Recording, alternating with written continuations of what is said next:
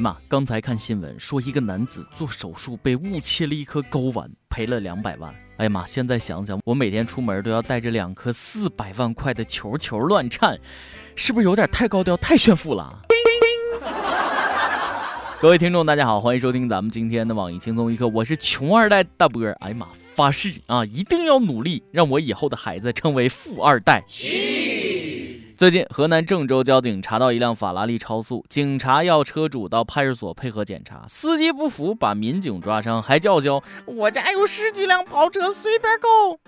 又来个坑爹的，是不是？也不知道这回坑的是亲爹还是干爹。我有10几个儿子随便抓，口气真是不小。你豪车再多你驾驶证就1本，一共12分，扣你驾驶证让你车成摆设啊，看你还嚣张不嚣张。豪车再多钱再多，你的命只有一条。美女再多你也同时伺候不了几个，钱多的堆成山，死后了还是一个小盒子。所以做人别太嚣张。那现在有些富二代太嚣张，最近北京某会所举办了一个专门针对民企富二代的培训班，班主任是厦门市思明区政府办公室主任，迟到旷课的罚款1000块钱。听着怎么感觉怪怪的呢？这是在变着法的拓展人脉圈子吗？先混个脸熟，以后送礼别送错了。啥时候能为我们这些穷二代也办个培训班啊？我们不迟到。民企老总得嘱咐好儿子，交给你一个艰巨的任务，迟到1次罚款1000，1天不迟到5次以上别回来见老子。像我们这种老爸没钱的穷二代就希望能中个大奖啊！美国一个男子趁给车加油的功夫去商店闲逛，女朋友特意嘱咐他一定不要浪费钱买彩票哦。结果这男的还挺犟啊，你不让我买我偏买，偷偷买了一张彩票藏了起来，第2天发现自己中了头奖100万美元。领奖时候记得戴头套啊。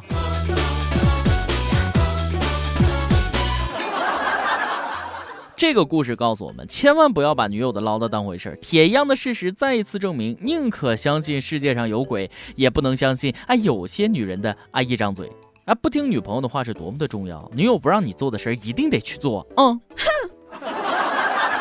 你说遇上刚才那样的女朋友，是不是只能用分手才能平复内心的喜悦？你挡了老子财路。这个故事还告诉我们，买彩票要想中奖，首先你得有个女朋友，单身狗连中奖的资格都没有。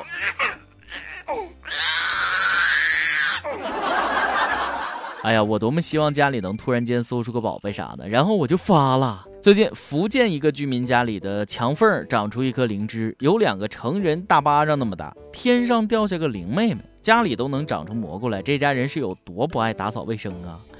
哎，我可提醒你，千万别动那颗灵芝，那是国家的，要上交啊！500块钱奖金和证书已经准备好，你要敢把灵芝给炖了汤啊，小心判刑。另外，我还有个小小的疑问，这真的是灵芝吗？不会又是那个啥，这情趣用品吧？地里的宝贝真不少，就看你找还是不找。重庆一个老农啊，种田的时候挖出一把清代古剑，啊嘛，捡着宝贝了。等当地政府文化站的人赶到的时候，才发现宝剑已经被大爷磨锋利当菜刀了。昔日英雄手中剑，今日农民切菜刀。哎呀妈，这才叫低调中的奢华，估计这是史上最贵的菜刀了吧。任性无知者无畏啊！拿元朝的砚台垫桌角，拿商朝的鼎当烟缸，值几亿的鸡缸杯用来拔罐，那都是任性。不过这古剑拿手里还真就不好处理，你说你卖了吧，你这文物犯法；你不卖吧，还不甘心被有关部门收走。大爷还挺机智，宁为玉碎不为瓦全，直接磨了它，拿500块钱奖励，还不如用来切菜爽。不过大爷，你恐怕摊上大事了啊！就不怕有人怪你故意毁坏文物吗？让你赔得倾家荡产吗？500元的证书没拿到，拘留证来了。现在想想，我们家宅基地上的土都有好多1年的历史了，我现在特别怕文物局来收走啊！突然想起老家的菜还种在地里呢，那不行，我得给我妈打电话，让她赶紧挖出来啊！对了，上交国家。这是最近热播的网络连续剧《盗墓笔记》给我们最大的教育。这部剧不仅名字跟南派三叔的小说一样，而且很正能量，它很好的阻止了那些比较穷的年轻人产生盗墓的念头。穷二代们怎么才能抖富？告诉你们个好消息，你可能已经是亿万富豪了。津巴布韦从6月15号开始全新的换货币政策，这个175000000000000000000金元换5美元啊！没听清楚后面几个零的，我帮你们数一下啊，175千万亿。你说是不是咱们随便一个人到那儿那都是亿万富豪？我现在一天挣好几千万亿，津巴布韦币。清明节上坟烧的冥币那都没烧过这么大面额的。中国天地银行表示服了 ，Good。估计这钱呢都不如卖废纸值钱。不过这样也好，是不是？从来不担心啊假币问题。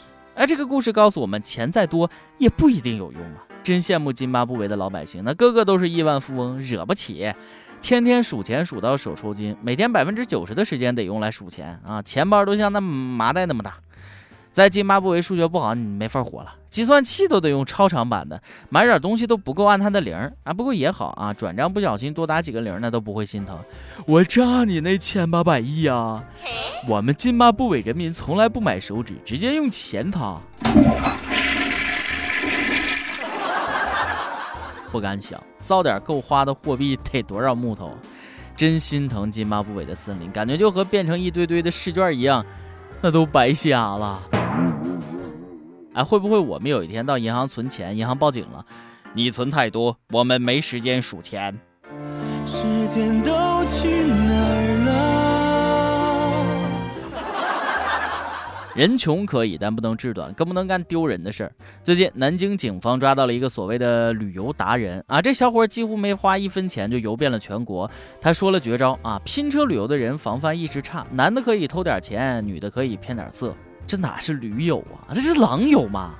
骗男驴友钱，骗女驴友色啊！对这种臭不要脸的人，我只想说一句，跪求骗色的艺术。师傅，亲手徒儿一拍，带我走吧。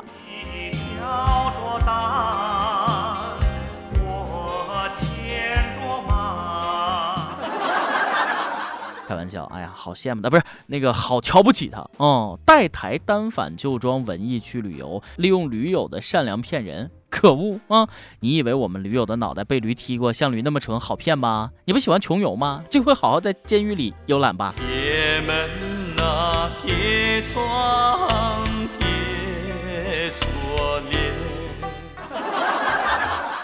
每日一问，你穷游过吗？你对穷游这事儿怎么看？支持还是反对？年轻没钱的时候你是怎么出去旅游的？有什么省钱的秘籍吗？啊，甭管你是穷游还是干嘛，蹭吃蹭喝那都挺让人讨厌。吃白吃拉黑屎没听说过呀？前段时间天津一对新人办婚宴，一对男女菜还没上齐呢，就开始大吃大喝，问他们是谁支支吾吾说不清楚，最后被识破啊，就是来蹭饭吃的。后来警察到场，要求俩人赔500块钱啊，就当随份子。妈亏大了，俩人500，那一人一个250啊。还要点脸吧，懂点规矩吧，就不能等菜上齐了再吃吗？好好学学三傻大闹宝莱坞啊！这个故事告诉我们，吃相不能太难看，蹭吃蹭喝也得有礼节，是不是？人家菜还没上齐呢，这二位就动筷子，太没礼貌了，装也装得像点。一桌的菜呢，还没来得及拍照发朋友圈呢，你俩先给吃了，不罚你罚谁？要脸皮厚，天天能吃肉。我一直梦想去做的事儿，终于有人去实践了，这叫吃货界的蹭红毯事件。这主人家也是的，是吧？大喜的日子来的都是客，全凭嘴一张，蹭点吃喝没必要小题大做，图的不就是个热闹吗？今天你来 up 榜，跟帖 up 榜咱们上推完啦。你自认为是一个吃货吗？最多一顿能吃多少呀？啊，重庆一位网友就说了，能吃的妹子们知道什么是甲亢不？这位网友怎么这么不会说话呢？知道什么是单身狗吧？还有朋友说了，说这个每次去吃自助餐都是扶墙进扶墙出，至于多少反正很多。还是那句话，这不叫吃货，这叫饭桶啊！上期又问大学生玩炸金花被拘留半个月，你觉得冤吗？啊，湖南一位网友说，哈哈，我们寝室天天打麻将，一举报不屑，赶紧去自首吧。一首歌的时间。福建一位网友说，这个问题我不得不说了，每次点歌不是情爱就是爱情，这个世界不只有爱情一种，回忆也是美好的。比如来首经典老歌《突然的自我》《青花瓷》，考虑一下我们单身狗的感受好吗？下期再爱爱，小心大家扔青菜。虚心接受网友的意见，所以我决定还是不用你推荐的两首歌。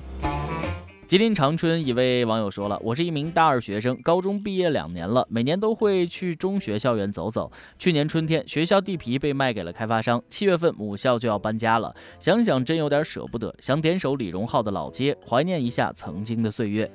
想点歌的益友可以在网易新闻客户端、网易云音乐跟帖告诉小编你的故事和那首最有缘分的歌。有电台主播想用当地原汁原味的方言播轻松一刻和新闻7点整，并在网易和地方电台同步播出吗？请联系每日轻松一刻工作室，将您的简介和录音小样发送至 ilove曲艺@163.com。 以上就是今天的网易轻松一刻，主编曲艺和本期小编落魄富二代李天二和你约定下期再见。我是大波啊，拜拜。一张褪色的照片，好像带给我一点点怀念，像为老爷爷买的热汤面，味道弥漫过旧旧的后院。流浪猫睡熟在摇晃秋千，夕阳照了一遍，他眯着眼。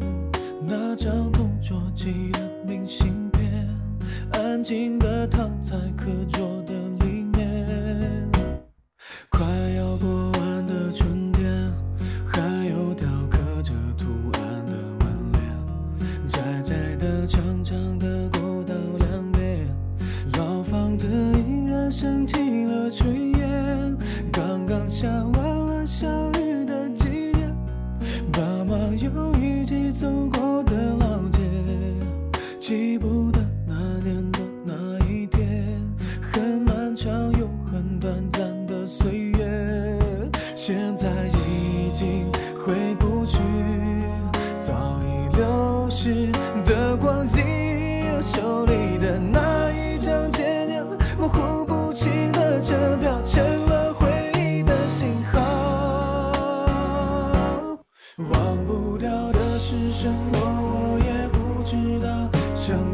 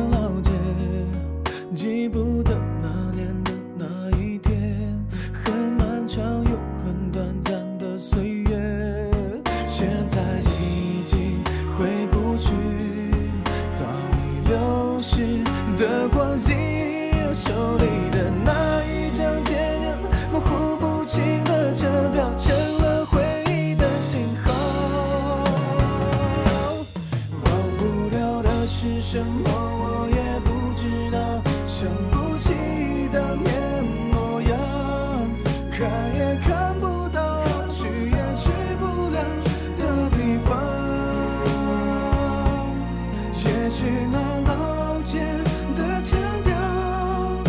属于。